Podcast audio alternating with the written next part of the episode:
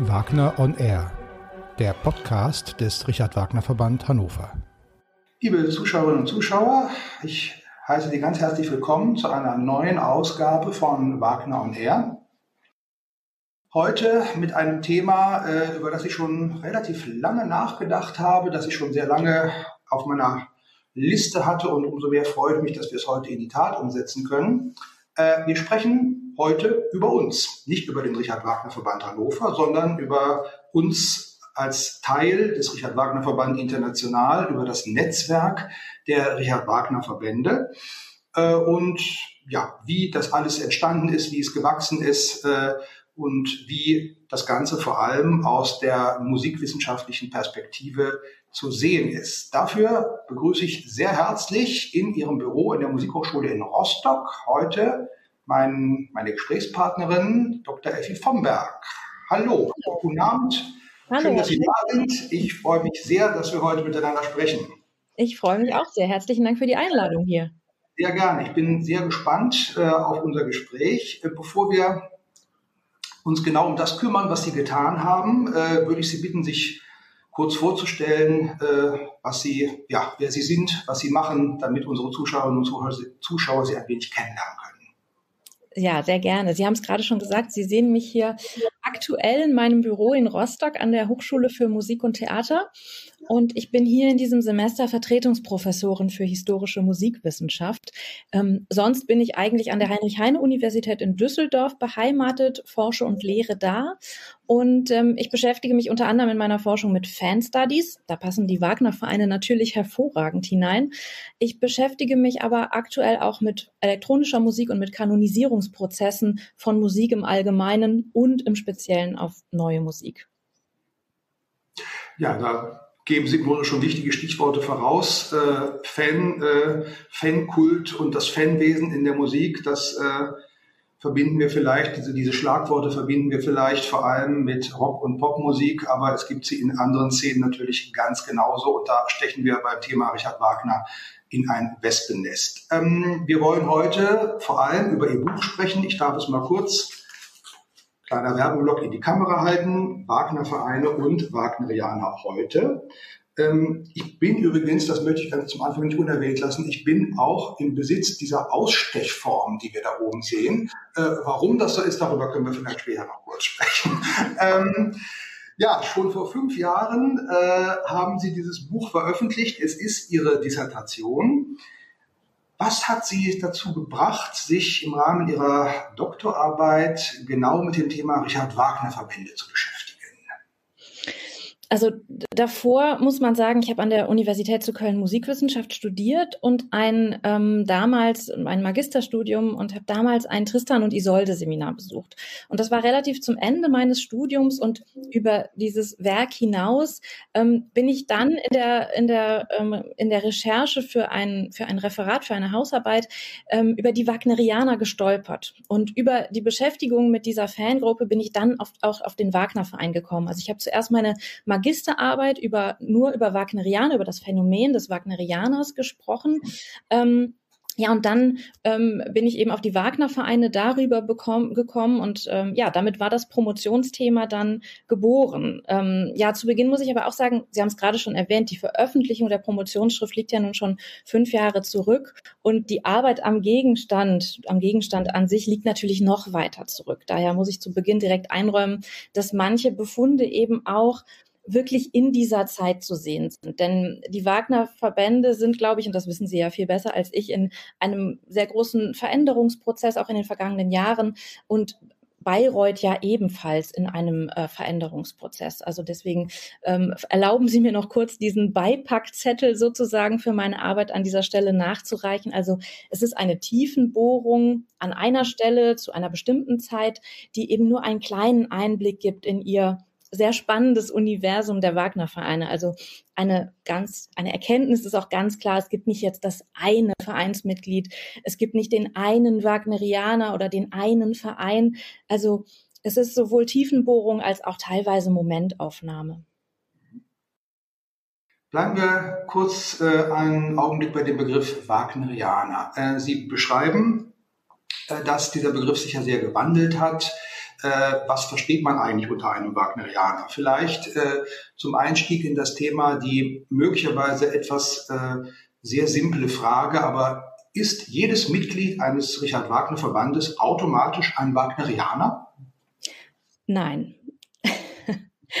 Das ist durchaus diverser zu sehen. Ähm, das war Teil meiner Befragung auch. Ich habe ja eine große empirische Studie aufgesetzt und das war eine Kernfrage relativ zum Ende der Studie, ob man sich eben als Wagnerianer bezeichnet oder nicht. Und die Antworten gingen tatsächlich sehr, sehr weit auseinander. Ähm, also zum Beispiel ist es so, dass die, äh, dass die japanischen Mitglieder, also ich habe zum Beispiel Studien in, in Amerika, also in den USA, in ähm, Japan und in Deutschland durchgeführt. Und da war es tatsächlich so, in, in Japan war mal damit sehr viel zurückhaltender. Ähm, da hat man sehr oft gesagt, oh nein, nein, Wagnerianer, ähm, das, das bin ich nicht. Ähm, man ist da sehr viel vorsichtiger mit dieser Zuschreibung zum Beispiel, ähm, weil eben dieser Begriff doch sehr viel impliziert. Ähm, und zwar eine bestimmte, also für die Japaner zum Beispiel ist damit eine sehr große Kennerschaft verknüpft. Man muss aber auch ähm, dort Befragte haben auch sehr oft gesagt, man muss würdig sein. Also man muss des Gegenstandes würdig sein.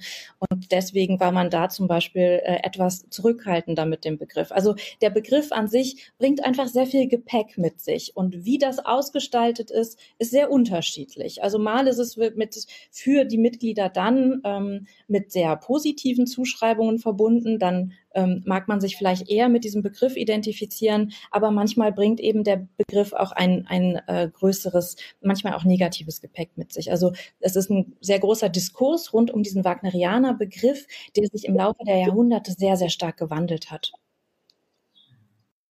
Was ich ganz interessant fand, und das war mir gar nicht so klar, dass ja äh, zu Richard Wagners äh, Lebzeiten der Begriff offensichtlich äh, damit verbunden war, dass das eher sehr grobschlächtige, um nicht zu sagen pöbelnde Menschen waren, die sich äh, vor allem auch ganz gerne darin, darin gefielen, äh, Aufführungen sehr lautstark ähm, zu stören. Und ähm, im Grunde, also ja, ein, ein, ein Fan-Typus äh, beschreiben, der äh, heute eigentlich mit dem, was wir unter Wagnerianer aktuell oder, als, oder vor allem als Mitglied der, der Wagner-Verbände verstehen, eigentlich überhaupt nichts mehr zu tun hat. Hm. Das ist wirklich total spannend. Also da ähm, habe ich in einer Diskursanalyse eben aufgearbeitet, ähm, also in, der, der Materialkorpus besteht aus Medienberichterstattung schon in der Zeit, also in den 70er Jahren des 19. Jahrhunderts. Da kommt der Begriff auch zum ersten Mal auf, also auch schon zu Lebzeiten Wagners. Ähm, und also Zeitungsberichte, ähm, Zeitzeuginnenberichte aus der Zeit. Also seine Frau hat sich auch einmal über die Wagnerianer geäußert, ähm, aber eben auch in der, in der Literatur kommt der Wagnerianer vor.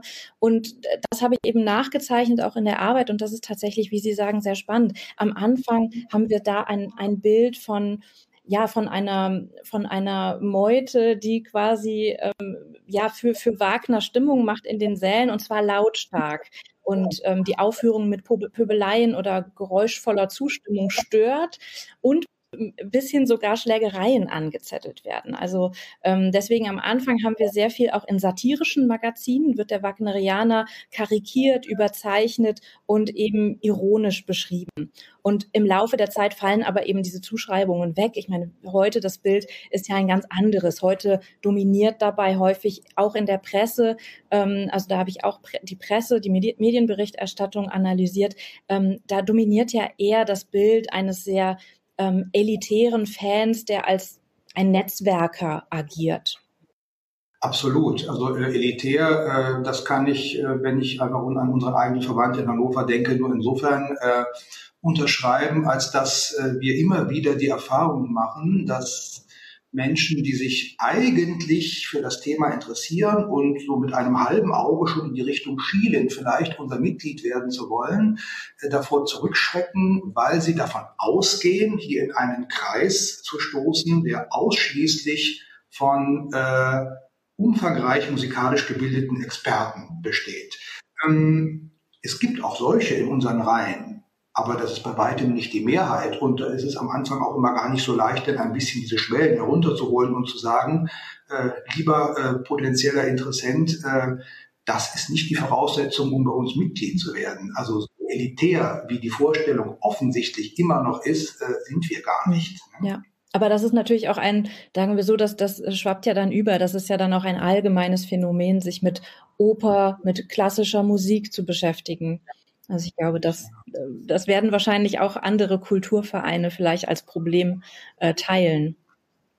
Ganz gewiss, ganz gewiss, ja. Ähm, kommen wir kurz ein bisschen zum, zum Methodischen Ihrer Arbeit. Also äh, es ist eine, eine wissenschaftliche äh, Auseinandersetzung äh, mit dem Thema und Sie haben, um sich ein aktuelles Bild der Richard Wagner äh, Verbände weltweit zu machen, haben Sie einen Fragebogen äh, entworfen. Ähm, nach welchen Kriterien haben Sie das getan? Was war Ihnen dabei wichtig?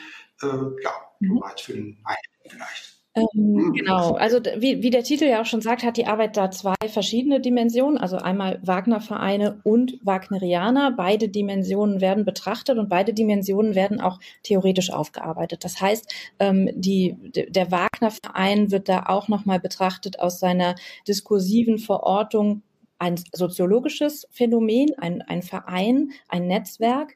Ähm, auf der anderen Seite aber auch der Wagnerianer eben auch als Fanphänomen. Und ähm, beides gehört zusammen und beides wird auch in der Arbeit zusammengeführt und dennoch habe ich die Phänomene erstmal getrennt voneinander betrachtet, zumindest in dieser theoretischen Fundierung.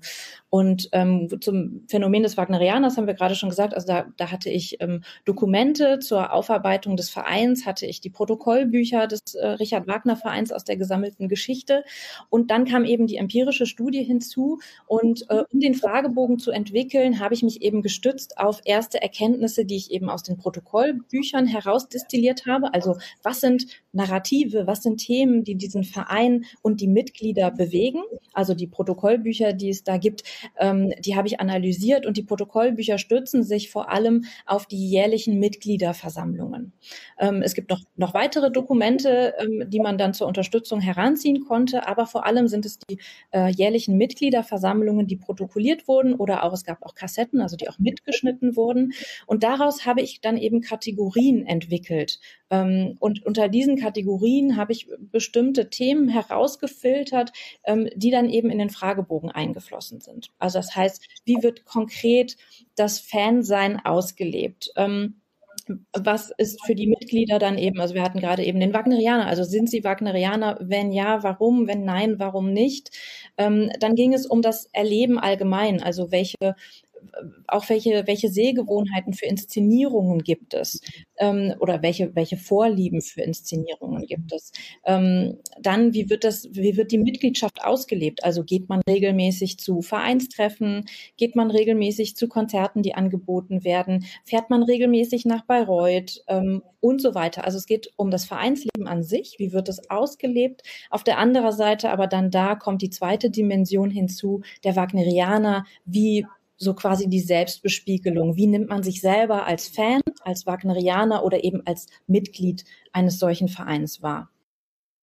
Diesen Fragebogen, äh, den Sie entwickelt haben, oder was, was war das Ziel oder was ist das Ziel eines Fragebogens? Natürlich, es liegt auf der Hand, dass möglichst viele Menschen diesen Fragebogen beantworten, damit sie eben für eine solche Arbeit auch entsprechend eine entsprechende Menge an Material haben. Äh, auf wie große äh, und ja, wohlwollende Bereitschaft sind Sie denn gestoßen, diesen Fragebogen in die Wagner-Welt zu verbreiten und möglichst viele Antworten zu sammeln?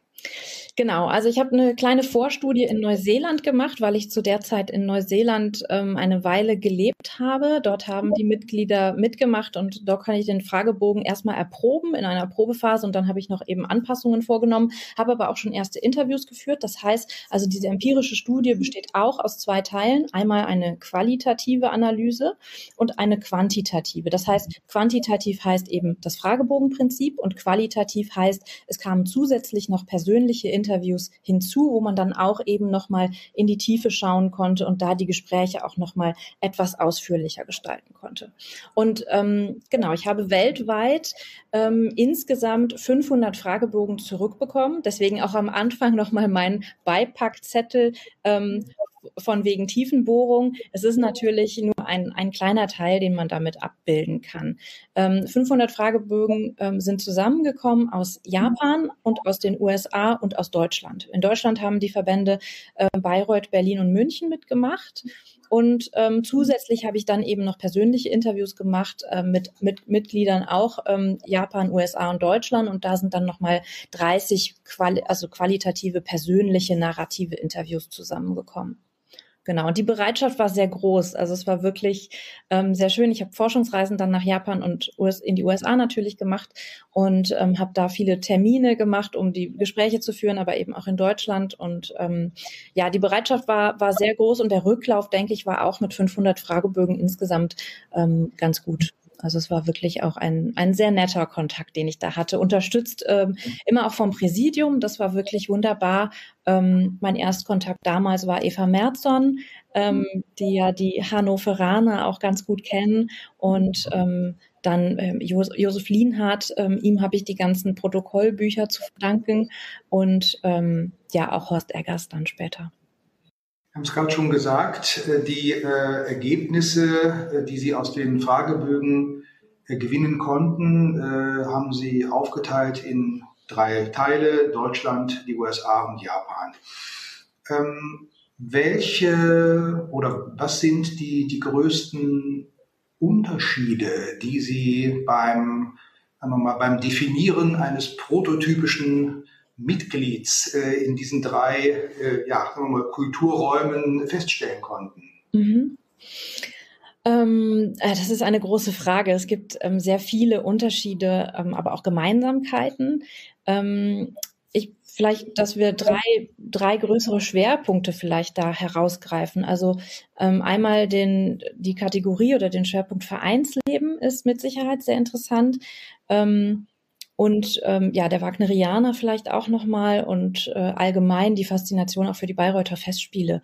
Das sind ja so, so ähm, Stellschrauben, an denen man sehr viel sehr viel nochmal sehen kann. Und ähm, da fand ich, was mich damals sehr beeindruckt hat auch ähm, und überrascht hat, war, wie, wie ähm, professionell der japanische Verband insgesamt organisiert ist. Also die haben eine, eine offen, die hatte damals ein offizielles Büro ähm, mit Angestellten, einer kleinen Bibliothek, ähm, und einer sehr regen Verlagstätigkeit. Da muss man sich natürlich ja auch vorstellen, ähm, und diese Verlagstätigkeit hat sich eben darauf kapriziert, die, ähm, die Werke von Richard Wagner ins Japanische zu übersetzen und zu verlegen auch. Also das war, ähm, fand ich damals wirklich sehr beeindruckend. Das ist ich weiß nicht, wie es äh, heute noch ist, aber ähm, damals war es so, dass die, der japanische Verband auch ähm, mit einer der größten Verbände weltweit ist. Und ähm, ja, und beim japanischen Verband hat man sehr stark gesehen, dass die, ähm, dass die, dass der Verein sehr stark auf die Schulung der Mitglieder konzentriert ist. Also im Gegensatz auch zu den amerikanischen oder den deutschen Vereinen gab es dort wirklich sehr viele so ganze Wochenend-Workshops, wo man wirklich das Werk von Wagner analysiert hat. Man hat sich Musikwissenschaftlerinnen eingeladen. Ähm, und hat dann eben das, äh, die verschiedenen Werke, verschiedene Themenbereiche ähm, wirklich sehr intensiv erarbeitet und ja, wie gesagt, der Schulungsgedanke ähm, stand da sehr viel im Vordergrund. Während in den USA und Deutschland ähm, habe ich häufiger mehr so eine Art Erlebniskonsum oder auch eine Art sozialen Treffpunkt ähm, gesehen. Und ähm, ja, also in den USA zum Beispiel läuft sehr viel über den sehr stark ausgeprägten Personenkult, ähm, aber auch über das soziale Happening, also das Interesse an besonderen, an exklusiven Mitgliederveranstaltungen, wo man sich trifft. Und ähm, ja, also die, die Gespräche, die ich dann auch nochmal geführt habe in, in Amerika, war sehr, sehr stark die, diese Verehrung der Künstlerfigur Richard Wagner. Die war den Mitgliedern häufig ein großes Anliegen auch im Gespräch. Ähm, ja, also dass man da irgendwie, Mitglieder haben da auch von gesprochen, dass man mit einer, dass man eine sehr intensive Beschäftigung ähm, mit, mit dem Werk, mit dem Oeuvre Wagners haben muss, um ein gewisses Level zu erreichen. Man möchte ein Level erreichen und das, es wurde verglichen mit dem Mount Everest oder dem Olymp. Ähm, und es ist harte Arbeit und man muss sich Wagner verdienen. Ähm, und wie gesagt, das habe ich gerade eben schon mal gesagt, die Japaner haben eine ähnliche, ähm, eine ähnliche Haltung zur Kennerschaft, aber da ist es eben anders. Da ist es eben nicht die harte Arbeit, um sich das äh, zu erarbeiten und den Olymp zu besteigen, ähm, sondern es ist die Kategorie der Würde, die man hier reinbringt. Also es reicht nicht nur die intensive Beschäftigung, sondern derjenige, der sich mit Wagner beschäftigt, muss auch des Gegenstandes würdig sein.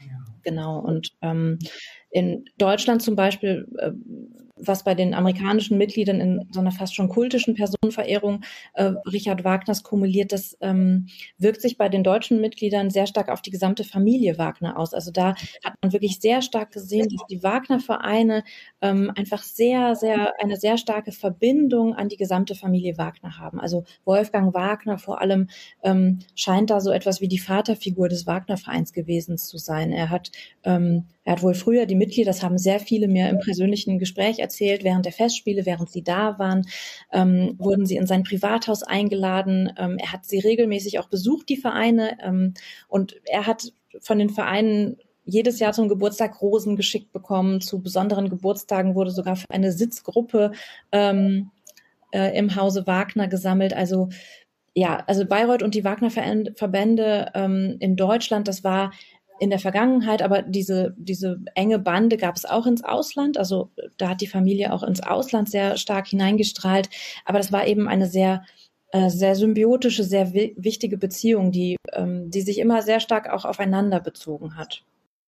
Wir hatten ja im Vorfeld äh, unseres heutigen Gesprächs äh, auch schon darüber gesprochen, dass das natürlich ein Punkt ist, der sich mit dem Tod Wolfgang Wagners doch sehr gewandelt hat.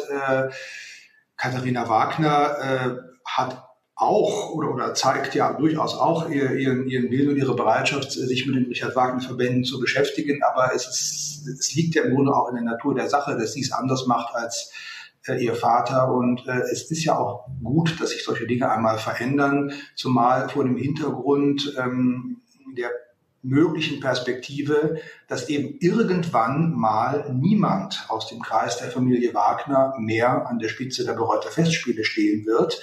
Und spätestens dann äh, müssen die Verbände ja auch in der Lage sein, sich abzunabeln, denn dann gibt es diese Verbindung sowieso nicht mehr.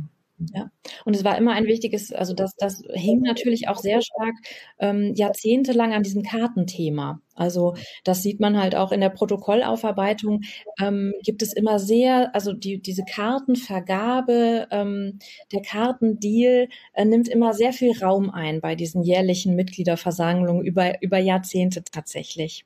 Also deswegen, das, das gehört ja dann eben auch dazu, dass man eben da diese Vereinbarung hat ähm, und da eben an, an Karten auch nochmal kommt.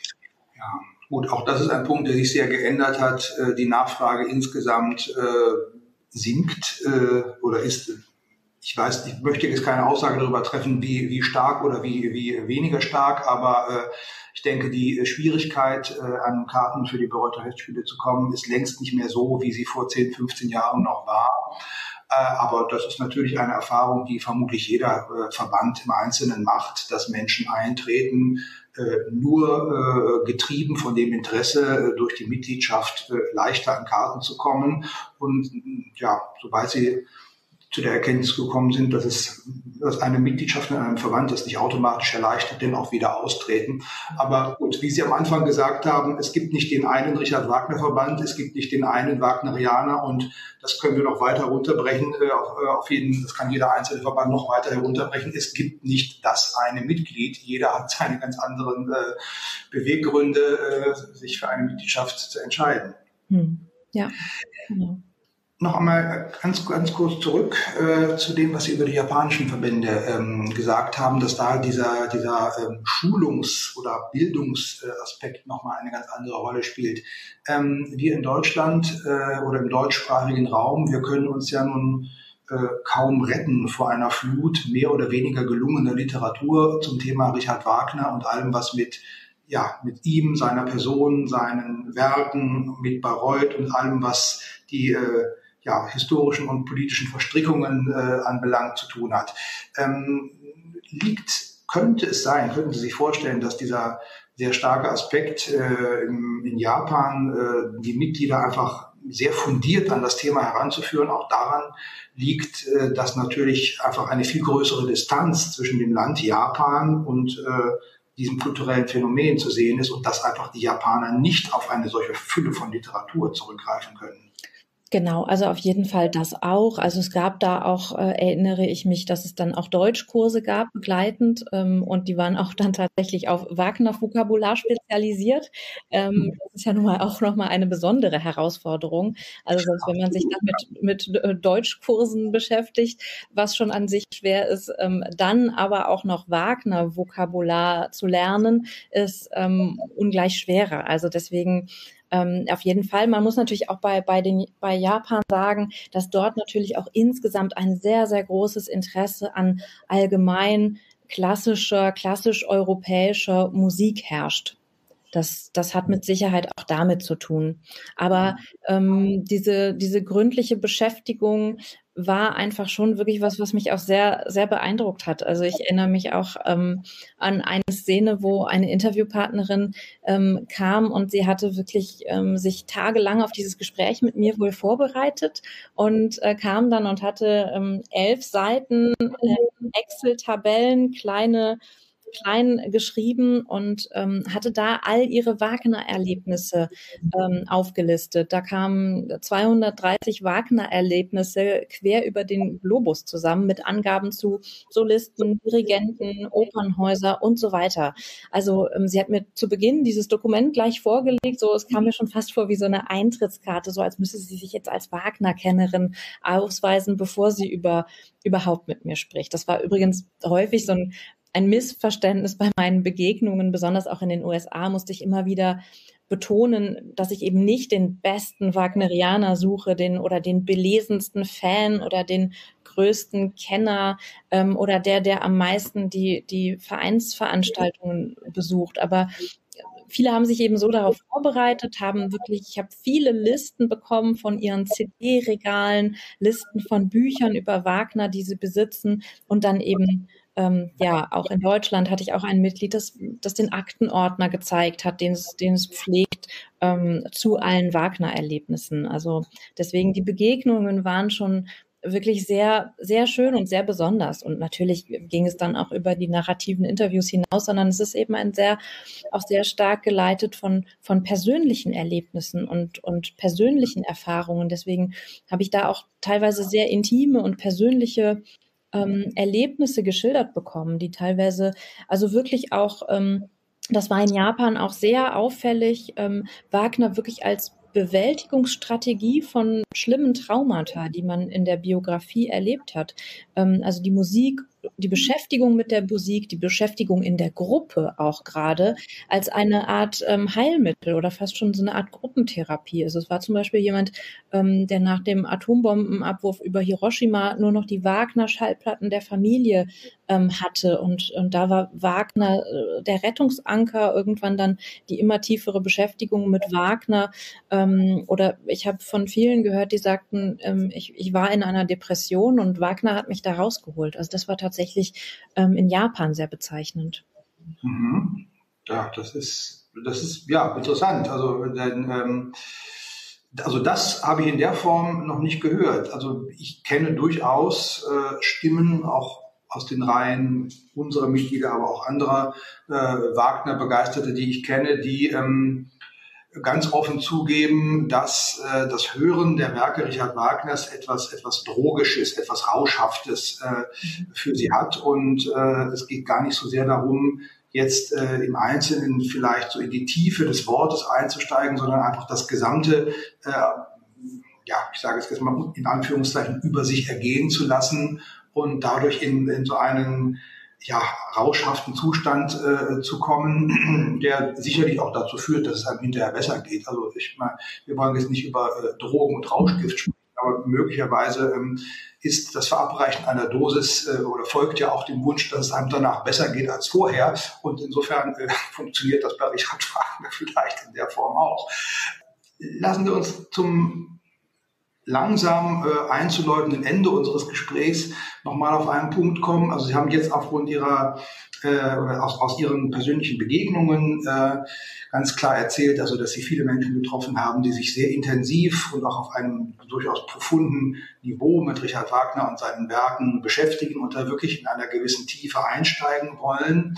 Aber wenn ich noch äh, zum Abschluss noch einmal den den Titel Ihres Buches hier in die Kamera halten darf. Äh, da findet sich nicht nur die Ausstechform, sondern auch noch ein ja, gewisse andere, sagen wir mal, Wagner-Devotionalien, die es ja zuhauf äh, gibt und die auch natürlich einen Personenkult symbolisieren, den man mit Fug und Recht auch sehr kritisch ähm, sehen darf, eventuell sogar sehen muss. Ähm, wie erklären Sie sich, dass es einen derartigen Personenkult ja eigentlich bei kaum, nicht zu sagen bei keinem anderen Komponisten in der Form gibt wie bei Richard Wagner. Was kann das hervorgerufen haben? Richard Wagner hat da einfach ja schon selber mit vorgebaut. Also er hat ja sehr viel Selbstmarketing auch betrieben, auch das, was seine Familie dann fortgeführt hat. Und ich glaube, das ist ein entscheidender Punkt, den andere Komponisten so ähm, so nicht konnten. Ich meine, wir sehen das in Ansätzen bei, bei Stockhausen, bei Karl-Heinz Stockhausen auch ein bisschen, aber das ist eben keine Musik, die jetzt die, die Massen eben so begeistert hat, die neue Musik.